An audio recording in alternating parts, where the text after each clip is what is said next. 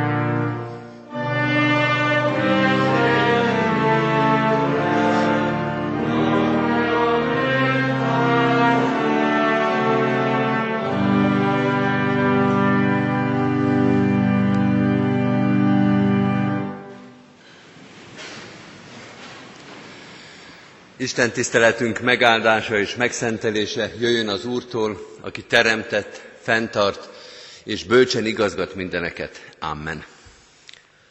Kedves testvérek, Hallgassuk meg Isten igéjét, ahogy szól hozzánk, Mózes első könyve 25. részének 7-től a 11. és 19-től a 26. versig tartó ige szakaszból.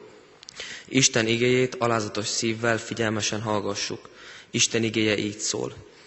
Ábrahám életkora, amit megért, 175 év volt. Akkor elhunyt Ábrahám, meghalt késő vénségében, öregen, betelve az élettel, és elődei mellé került. Fiai Izsák és Izmael temették el a Magpélai barlangban, Efrónnak, a Hetita Cóhar fiának a szántóföldjén, Mamréval szemben, azon a szántóföldön, amelyet Ábrahám a hettitáktól vett meg. Ott temették el Ábrahámot, ahol Sárát a feleségét. Ábrahám halála után megáldotta Isten az ő fiát Izsákot, Izsák a lahajrói kútnál lakott. Ez Izsáknak, Ábrahám fiának a nemzetsége. Ábrahám nemzette Izsákot. Izsák 40 esztendős volt, amikor feleségül vette Rebekát, az Arám Betuél leányát, az Arám Lábán hugát, Paddan Arámból. És Izsák könyörgött az úrnak feleségéért, mivel meddő volt. Az úr pedig engedett könyörgésének úgy, hogy teherbe esett Rebeka a felesége. De a fiúk tusakodtak a méhében. Akkor ezt mondta Rebeka, ha így van, minek is élek. Elment ezért, hogy megkérdezze az urat. Az úr pedig ezt mondta neki. Két nép van a méhedben, két nemzet válik ki a belsődből. Egyik nemzet erősebb lesz a másiknál, de a nagyobbik szolgál a kisebbnek. Elérkezett a szülés napja, és ikrek voltak a méhében. Kijött az első. Vöröses volt, és mindenütt szőrös, mint a daróc. Ezért Ézsónak nevezték el. Azután kijött a testvére, kezével Ézsó sarkába kapaszkodva. Ezért őt Jákobnak nevezték el. Izsák 60 esztendős volt, amikor ezek születtek. Isten szent lelke tegye áldásá szívünkben az igét, és adja, hogy annak ne csak hallgatói, hanem befogadói és megtartói is lehessünk. Ámen. Hajtsuk meg a fejünket és imádkozzunk.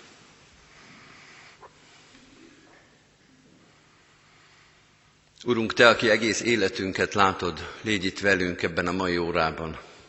Légy velünk és szólalj meg. Úgy szólalj meg, hogy ne csak a fülünk, hanem a szívünk is hallja azt. A Te életet adó, életet megtisztító, jövőt adó igédet kérjük és várjuk. Tégy minket készé, nyitottá, kíváncsivá a Te üzenetedre. Bocsáss meg, hogy oly sokszor voltunk méltatlanok, és voltunk figyelmetlenek a Te igédre, hogy szóltál és hívtál, és mi nem figyeltünk rád. Nem hallgattunk rád, sőt másra hallgattunk, magunkra vagy más emberi bölcsességekre. Nem téged tiszteltünk, és nem téged hívtunk segítségül. Legyen más ez a mai nap. Olyan nap, amikor azzal ébredünk, úgy jövünk ide, és úgy megyünk majd haza, hogy a Te igéd vezeti az életünket, ad választ a kérdéseinkre, és az igazán lényeges kérdéseket is te teszed fel nekünk. Segíts ráhangolódni a te üzenetedre, igédre, segíts odafigyelni arra, mit javasolsz, mit akarsz, mit mutatsz nekünk. Bocsáss meg, hogyha oly sokszor voltunk erre méltatlanok. Bocsáss meg minden méltatlanságot és bűnt, amely falként magasodik közted és köztünk. Arra kérünk most is, rombold le ezeket a falakat. Hadd lássunk meg téged, hadd halljunk meg téged, hadd kövessünk téged. Így kérünk ezzel a reménységgel, ezzel a bizonyossággal, kérünk téged, áraszt kiránk szent lelkedet, hogy megtörténjen ma is a csoda, hogy az igéd, az üzeneted valóságá válik az életünkben. Áraszt kiránk szent lelkedet, hogy a te igédet, a te üzenetedet, a te mondataidat halljuk. Jézusért, ami Urunkért. Amen. Kedves testvérek, készüljünk az ige hirdetésére a 223. dicséretünkkel. Énekeljük annak most az első verszakát. 223. dicséretünk első verszakát. Istenem, Istenem, én nagy bűnös ember, szent színed elé járulok.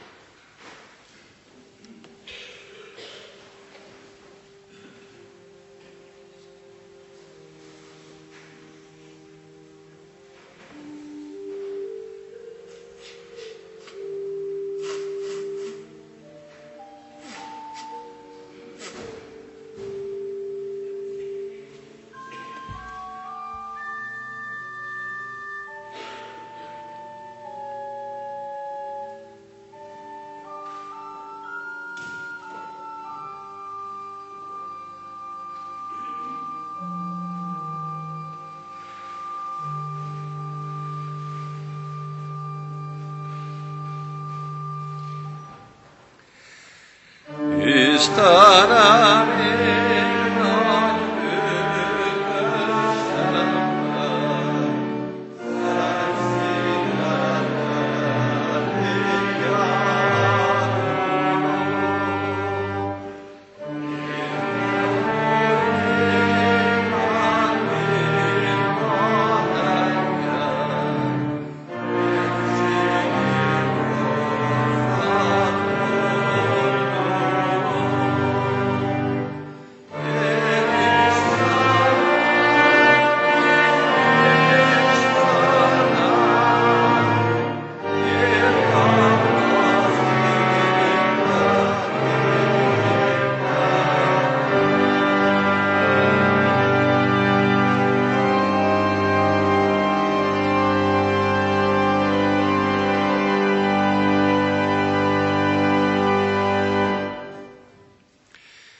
testvérek, az a szentírásbeli rész, melynek alapján Isten szent lelkének segítségül hívásával üzenetét hirdetni kívánom közöttetek, írva található a már felolvasott bibliai fejezetben, Mózes első könyvének a 25. részében, a felolvasott részek folytatásaként a 27. verstől olvasom most Isten igéjét, a 27. verstől a 34. versig a következőképpen. Amikor a fiúk felnőttek, Ézsau a vadászathoz értő, szabadban élő ember lett. Jákob ellenben szelíd, sátorlakó. Ezért Izsák Ézsaut szerette, mert ízlett neki a vad, Rebeka viszont Jákobot szerette. Egyszer Jákob valami főzeléket főzött, amikor Ézsau fáradtan jött meg a mezőről. Ézsau ezt mondta Jákobnak, hadd egyem abból a vörös ételből, mert fáradt vagyok ezért nevezték előtt Edomnak. De Jákob azt felelte, ad nekem érte az első születségi jogodat. Ézsau ezt mondta, én úgy is folyton a halál szélén állok. Mire való nekem az első szülöttségi jog? Jákob azt felelte, akkor esküdj meg nekem. Ézsau megesküdött neki, és így adta el első szülöttségi jogát Jákobnak. Jákob meg adott Ézsaunak kenyeret és lencsefőzeléket, és ő evett, ivott, azután fölkelt és elment. Ennyire semmibe vette Ézsau az első szülöttségi jogot. Eddig Istennek írott igéje, foglaljuk el a helyünket.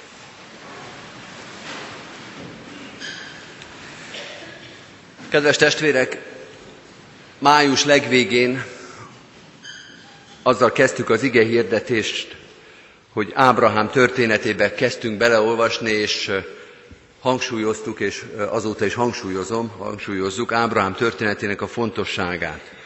Hogy Ábrahám történetét ismerni és olvasni kell minden Biblia olvasó embernek, és ma, amikor Zalán felolvasta a lekciót, azt hallottuk a mai történetben, hogy Ábrahám meghal.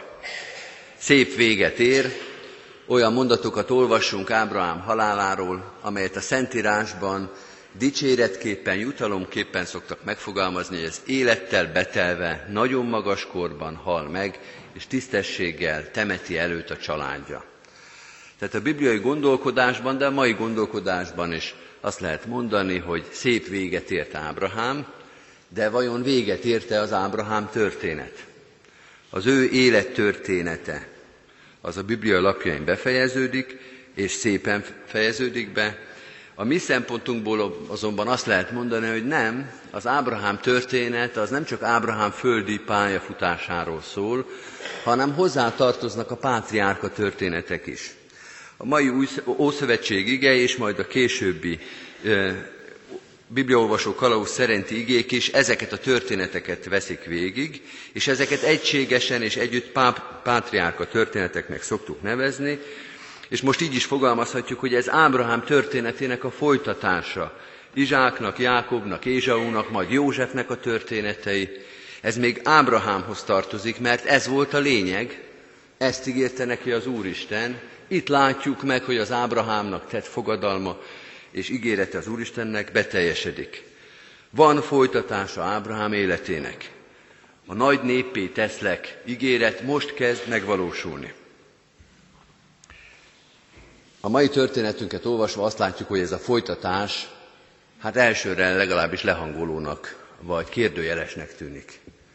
Jákob és Ézsau története szintén híres történet, az egy talencsért eladni valamit, olcsón elvesztegetni, méltatlanul elvesztegetni valamit, ebből a történetből, ebből a jelenetből származik. Nem túl fényes folytatás egy ilyen szép kezdés után. Lehangoló talán ez a történet, pedig, kedves testvérek, ezt az igehirdetést én biztató igehirdetésnek szántam, és azt remélem, hogy a végén majd biztató is lesz a végső kicsengése. Mert mit olvasunk? Mit látunk Jákob és Ézsau jelenetében? Ha egy mondattal kellene megfogalmazni, ezt mondanám, vagy ezt is mondom, Isten ígéretei, Isten fényes és nagy ígéretei az emberi lét gyarlóságai között jelennek meg. Isten fényes ígéretei a gyarló emberi életben jelennek meg. Isten azt ígérte Ábrahámnak, hogy nagy néppé teszlek, és lám itt van a két fiú unoka, Izsák után itt van Jákob és Ézsau, és ez azt mutatja, hogy az Isten igenis beteljesítette az ígéretét. Ábrahám úgy indult el Isten szava után, úgy kellett elhinnie Isten ígéretét, hogy öreg volt és gyermektelen. És úgy halt meg, hogy látta, hogy Izsák az ő fia él, ami ugye az Izsák feláldozása történet után nem is olyan kis eredmény, ez az öreg Ábrahámnak nagy öröme lehetett, hogy mégis úgy hajtja le a fejét, hogy az ígéretnek az örököse, Izsák ott van, és ott van mellette a halálos ágyán is, és úgy folytatódik a történet, hogy két fiú unoka születik, Jákob és Ézsau. Ha így nézzük a történetet, akkor ez egy jó, vagy legalábbis reményteljes történet. De ha megnézzük ezt a két unokát, hogy miről beszélnek és hogyan viselkednek, hát kedves testvérek, ez valóban lehangolónak tűnik. Ézsau, mind ahogy olvasok is, nem becsüli meg az első szülöttségi jogát. Vagyis nem becsüli meg az Úristen ígéretét. Tehát nem becsüli meg magát az Istent. Ábrahám kapott egy nagy ígéretet, és két nemzedék alatt azt látjuk, hogy az unoka nem becsüli meg a nagyapának tett ígéretet, és az ígéret tevőt sem. De nem becsüli meg Jákob sem, mert Jákob meg nem becsüli meg az Istennek a rendjét és igazságát. És tudván tudja, hogy Ézsau az első szülött, de megpróbálja, és majd ezután is meg fogja próbálni az első szülöttségi jogot és áldást megszerezni. Jákob sem becsüli az Isten rendjét és igazságát, és Isten személyét sem, mert azt gondolja, hogy ezt meg lehet tenni. Azt gondolja, hogy megteheti azt, hogy az Istennek ezt a teremtési rendjét, ezt a végzését ő valahogy megváltoztatja. Ábrahám még a hit példaképe volt, a hit hős, akire az egész Szentírás hivatkozik, és a második nemzedék, Jákob és Ézsau szinte mindent a viszájára fordít. Kedves testvérek, hányszor érte meg ezt az ember, hogy az apák hordoztak egy nagy ígéretet, és a fiak és az unokák eltékozolják azt. Tönkre teszik. Jön ez a nagy, lehangoló süllyedés, és azt látjuk, hogy ami korábban szent volt és érték volt, az a fiak és az unokák kezében szerte foszlik. Egy szűk évvel ezelőtt a több generációs táborban, amikor a gyülekezetünknek sok csoportja együtt táborozott, ez volt a központi téma. A nemzedékek egymáshoz való viszonya. Ez a történet is esélyes volt, hogy az esti igehirdetés sorozatba bekerüljön, végül aztán nem ez a történet került be, de mindig ez volt a kérdés. Az előttünk járók és az utánunk következők. A kérdés az, kérdés ez, vajon látta-e Isten, hogy milyen lesz majd Jákob és Ézsau? Látta-e Isten, hogy kik az unokák? Látta, mi Istenben hívő emberek bizonyára csak ezt válaszolhatjuk. Nyilván látta, hogy ki az a Jákob és ki az Ézsau. De látott ő mást is. Isten nem csak Ézsaut, Ézsau vadságát, tiszteletlenségét és istentelenségét látta, nem csak Jákobnak a ravaszkodását és csalását látta, hanem látta Ábrahámot is. Meglátta Sárát is. Látta Sárát nevetni a sátor ponyva mögött, amikor az Úristen azt jövendőlte, azt ígérte, hogy Sárának egy éven belül gyermeke lesz. és látta a nevető sárát, aki nem hisz az Isten ígéreteinek. Látta Ábrahámot kétszer is, vagy legalábbis kétszer olvassuk, amikor eladja a feleségét valaki másnak. Odaadja. Letagadja a feleségét, és azt mondja, hogy nem a feleségem, hanem a hugom, vihetitek, és viszik is. Képzelhetjük, hogy mit gondolt Sára ekkor Ábrahámról. Amikor megtagadta őt, csak hogy a saját bőrét mentse, csak nehogy a feleségéért megöljék Ábrahámot, ezért Ábrahám inkább azt mondta, hogy Sára, az nem a felesége, hanem a huga, és ezért el lehet vinni más házba feleségnek.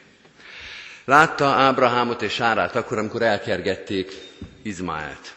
Sára féltékeny lett a szolgálótól született gyermekre, és azt kérte Ábrahámtól, és Ábrahám meg is tette, hogy a saját gyermekét elkergette magától, kitette az életveszélynek, majdnem meg is halt. Izmael az Úristen megmentette, és mint olvastuk, ott volt Ábrahám ravatala mellett, de ezt is látta az Isten. Ha Jákobot és Ézsaut olvassuk, azt érezhetnénk, hogy Ábrahám egy szent volt. De ha az Isten szemszögéből nézzük, akkor föltehetjük a kérdést, hogy mi a különbség Ábrahám és Ézsau között? Mi a különbség Ábrahám és az unokái között? Nem ugyanarról van-e szó? Nem ugyanazt a történetet kell-e az Úristennek újra és újra végigjátszani? Mi következik ebből? Miről is van itt szó tulajdonképpen? Mi következik a Jákob és Ézsau történetből? Rezignáció vagy reménység? Ha csak az emberi oldalt nézzük, akkor azt látjuk, hogy nemzedékek, gyarlóságok és szégyenek történetét járjuk végig egész emberi történelmünk során. Akkor azt látjuk, hogy mindenki küzd a saját gyarlóságával, a saját gyengeségével, a saját bűneivel, de még csak nem is csak a sajátjával, hanem a másikéval is. Az apák küzdenek a gyermekek gyarlóságával, mind ahogy Izsáknak meg kellett küzdenie azzal, hogy a gyermeke ellopja, csalással szerzi meg a testvérétől az elsőszülöttségi jogot. Izsák megéri azt, hogy ez a csaló Jákob, ezt, nevez, ezt jelenti a neve, ez a Jákob becsapja őt, hogy az elsőszülöttségi jog mellé az elsőszülöttségi áldást is megszerezze.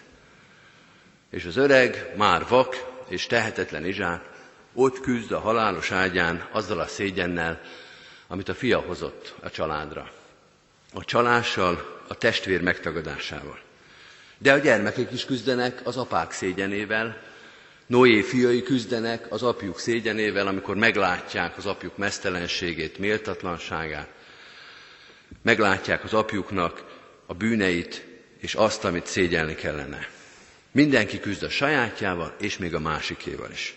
Ha emberivel, emberi szempontból nézzük a történeteket, akkor ezt látjuk. De miért csak emberi szempontból néznénk, kérdezi ez az ige, pont mi, Istenben bízó emberek, miért csak emberi szempontból és emberi síkon néznénk Jákob és Ézsau történetét? Hiszen Isten is jelen van. És pont ez ennek a történetnek a lényege, és az egész történetnek az ígérete. Mert Isten ezt mondta Ábrahámnak, hogy veled leszek, és nagy néppé teszlek. Vagyis a mi szempontunkból mit mondott? Azt mondta, hogy nemzedékről nemzedékre meg fog újulni az én jelenlétem, az én megszentelő kegyelmem és irgalmam a te népeden, a te leszármazottaidon. Nemzedékről nemzedékre megújítom a szeretetemet és a kegyelmemet rajtatok. Az az Isten, mondja ez az ige, az az Isten, aki Ábrahámot kiválasztotta, a gyarlóságai ellenére is alkalmassá tette arra, hogy ennek az ígéretnek a folytatója, vagy tulajdonosa legyen, az az Isten, aki elhívta, megtisztította, megerősítette, bizalmat gerjesztett a szívébe, ugyanaz az Isten jelenik meg Jákobnak. Ugyanaz az Isten fogja kézbe venni Jákob életét és szívét, meg még Ézsaujét is, meg majd Józsefét is. Gondoljuk, gondolhatjuk azt, hogy az Úristen számára Jákob nehezebb feladat, mint Ábrahám volt. Hogy nehezebb dió Jákobból valamit kihozni, mint Ábrahámból száz évvel korábban. Az ember egyformán gyarló, az Isten egyformán mindenható. Ezt tanítja ez a történet. hogy az Úristen Ábrámot is látta, Izsákot is látta, őről meg azt olvasjuk, hogy az egyik gyerekét jobban szereti, mint a másikat. Miért? Mert szereti a vadhúst. Nagy érv. Megkülönböztetni a gyermekeket ilyenen. És látja Jákobot is. És aki Ábrahámot, aki Izsákot, ugyanaz fogja Jákobot is kézbe venni. Kedves testvérek, a 80-as évek elején többször jártam Kolozsváron, és ott volt egy autószerelő ismerősünk. És egyszerre a 80-as évek közepén valahogy úgy emlékszem, akkor járt itt Magyarországon, és elvittük egy autószerelő műhelybe, hogy lássa, hogy itt hogyan működnek a dolgok. 80-as évek közepén járunk. Egy olyan 20 perc múlva azt mondta ez a kolozsvári autószerelő, hogy így könnyű. Könnyű úgy autót szerelni, hogy van szerszám és van alkatrész. Nekünk otthon úgy kell autót szerezni, hogy se szerszám nincsen, se alkatrész nincsen. És először megállapítjuk, hogy mi a hiba, aztán valahogy fölépítjük hozzá a műhelyt, és valami haszontalan dologból, valami limlomból megpróbáljuk megalkotni azt az alkatrészt, amit be kell építeni. Hát azt gondolom, hogy néha az Úristen is így néz körül.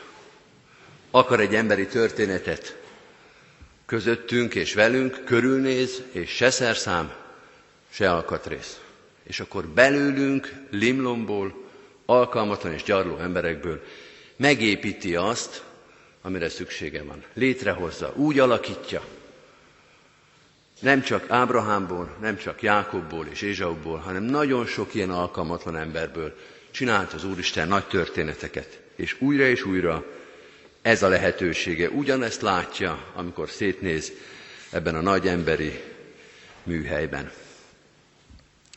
Akkor most tegyük fel a kérdést, hogy ez most egy szomorú prédikáció, vagy egy biztató prédikáció. Azt mondja ez az ige, nézzük az életünket az Úristennel együtt. Akár Ábrahámként nézzük ezt a történetet most, akár Jákobként hallgatjuk ezt a prédikációt, akár mind a két szerepbe együtt, mert a dolog természeténél fogva az ember mind a kettőnek részese lehet. Van, amikor Ábrahámként jelenik meg a saját történetében, van, amikor meg Jákobként, és gondolhat az előtte járókra, meg az utána következőkre. Tehát akár honnan is hallgatjuk Jákob és Ézsau történetét, azt mondja ez az ige, tele van reménységgel az életünk. Mert az Isten bár látta, hogy kit választ ki, látta, hogy kivel kell majd együtt dolgoznia, mégis vállalta ezt, nem fordult el tőlünk kedvetlenül, pedig mindent tudott előre, és alkalmassá tehet minket arra, hogy az ő történetének részesei legyünk. Velünk maradt, sőt, a kegyelmét és a szeretetét még fokozni tudta. Mert nem csak, hogy a történeteibe avatott be minket, nem csak, hogy velünk játszott el történeteket, hanem még saját magát is, Jézus Krisztusban az egyszülött fiát is belemerte adni, ami gyarló, sokszor vállalhatatlan és lehangoló történeteinkbe. Úgyhogy ha az emberi szinten túl is tudunk látni, akkor ez a történet azt mondja, nincs az az emberi gyarlóság és emberi bűn, amelyből az Úristen egy fényes, ígéretekkel teljes és ígéreteket beváltó történetet ne tudna fordítani. Amen. Válaszoljunk Isten igéjére a 223. dicséretünkkel. A 223. dicséretünknek énekeljük az utolsó verszakát. Nincs kétségem, megvigasztaltál, erősítéd én szívemet.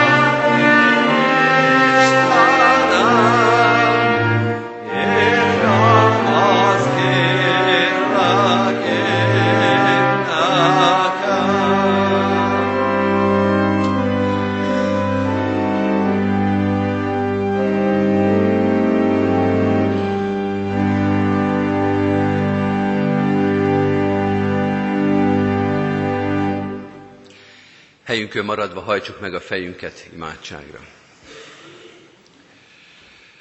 Könyörölő Istenünk, bocsáss meg, hogy a mi életünk is tele van olyan lehangoló dolgokkal, mint Jákob és Ézsau története volt. Annyi testvérietlenség, annyi szeretetlenség, annyi ravaszkodás, annyi hozzád méltatlan mondat, tett és hallgatás van bennünk is, hogy mi is azt gondolhatnánk, hogy jobb lett volna, hogyha elkergetsz a színed elől. Hogy tévedés volt minket választani, hogy másnál talán több jót és több reménységet találhattál volna. Köszönjük, hogy nem mondtál erre rólunk. Köszönjük, hogy nem tagadtál meg minket, sőt, Jézus Krisztusban nem csak, hogy vállaltál minket, de fiaiddá, Jézus Krisztus testvéreivé emeltél minket. Köszönjük ezt a nagy-nagy, lehajoló, megtisztító kegyelmet. Segíts, hogy ez felbuzdítsa a szívünkben a hitet, a reménységet és az engedelmességet. Hogy mi is, mint Jákob, megváltoztathassuk az életünket. Hogy új életet kezdhessünk a Te kegyelmedből, nap mint nap, óráról órára. Fegyelmezzen és erősítsen minket a Te jelenléted. Köszönjük, hogy a Te jelenlétedben még a legméltatlanabb élet is fényt és reménységet kaphat. Emelj fel hát minket magadhoz. Bocsáss meg a bűneinket, és segíts elhinni a Te bűnbocsánatodat. Segíts belekapaszkodni. Segíts elhinni azt a szentséget és tisztaságot, amelyet Te adhatsz. Ha tudjunk így jövőt és feladatokat tervezni. Mind akik hozzá tartozunk, mind akik neked tartozunk elszámolással, és mind akik a Te erődből élünk és szolgálunk. Mutasd meg a ránk bizott szolgálatokat a családunkban, a munkahelyünkön, a barátaink között, a gyülekezetünkben, a városunkban, a magyar társadalmunkban. Hiszük, Urunk, hogy van szándékod és küldetésed számunkra is, feladataid. Segíts ezeket megtalálni. Így könyörgünk a közösségünkért, ezért a gyülekezetért, minden testvérünkért. Különösen is eléd visszük a gyászolóinkat, a megfáradtakat, a szomorú szívűeket. Urunk, újra és újra koporsó mellett állunk meg. Téged kérünk újra és újra, újítsd meg bennünk az örök életnek a reménységét. Hogy ne legyen megalázott és megvert és legyőzött az életünk, hanem fájdalmainkat, szomorúságunkat, gyászunkat is reménységgel tudjuk eléd vinni. Imádkozunk hát a gyászolókért, Te vigasztald meg őket, Te adj nekik igazi, Krisztusi vigasztalást, és segíts minket is, hogy imádságban, szeretetben hordozni tudjuk őket. Könyörgünk a betegeinkért, azokért, akik elesettek, megalázottak, szomorú szívűek, békétlenség vagy háborúság van az életükben. Urunk, békéddel, szereteteddel, kegyelmeddel emelt fel az ő szívüket. Imádkozunk a magányosokért, idős testvéreinkért. Imádkozunk mindenkért, aki az életnek valamilyen terhét hordozza. Urunk, Te adj nekünk felépülést, békességet, reménységet. Imádkozunk a gyülekezetünkért, minden szolgálatunkért, intézményeinkért, a ránk bízottakért. Imádkozunk a városért, amelyben élünk, könyörgünk magyar társadalmunkért, annak békességéért, a Krisztus ismeretért, az alázatért, az egymás elfogadásáért. Olyan dolgokért, Urunk, amit mi magunkból nem tudunk kitermelni, nem tudunk megformálni, de a Te ajándékodként mégis tudunk vele élni. Ajándékozd meg ezt a magyar társadalmat Krisztus ismerettel, alázattal, egymás szeretetével, megbecsülésével. De ugyanígy könyörgünk a körülöttünk élő népekért, a testvérháborúban élőkért, de imádkozunk a jólétben, a békességben élőkért is. Te adj alázatot és engedelmességet a lehetőségekhez. Add, hogy téged és a te dicsőségedet keressünk nap mint nap. Áld meg ezt az egész emberiséget, Jézus Krisztusért, a világ uráért, ami megváltónkért. Amen. Most vigyük imádságainkat egyen-egyenként is Isten elé.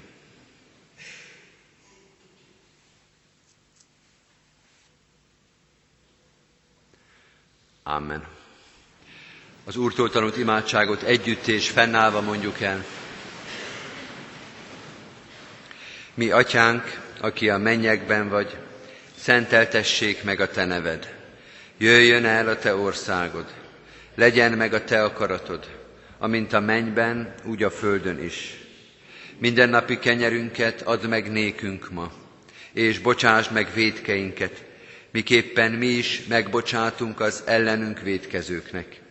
És ne vigy minket kísértésbe, de szabadíts meg a gonosztól, mert tiéd az ország, a hatalom és a dicsőség mindörökké. Amen. Mindezek után az Úr Jézus Krisztusnak kegyelme, Istennek, ami atyánknak szeretete, és a Szentlélek Isten közössége legyen, és maradjon minnyájatokkal. Amen. Most pedig, kedves testvérek, a záró énekünket énekeljük, a hónap énekét, amelyet ebben a hónapban tanulunk és ismételten énekelünk, a 398. dicséretünket, 398. dicséretünk, mind az öt verszakát, Úr lesz a Jézus mindenütt, hol csak a napnak fényes süt. thank you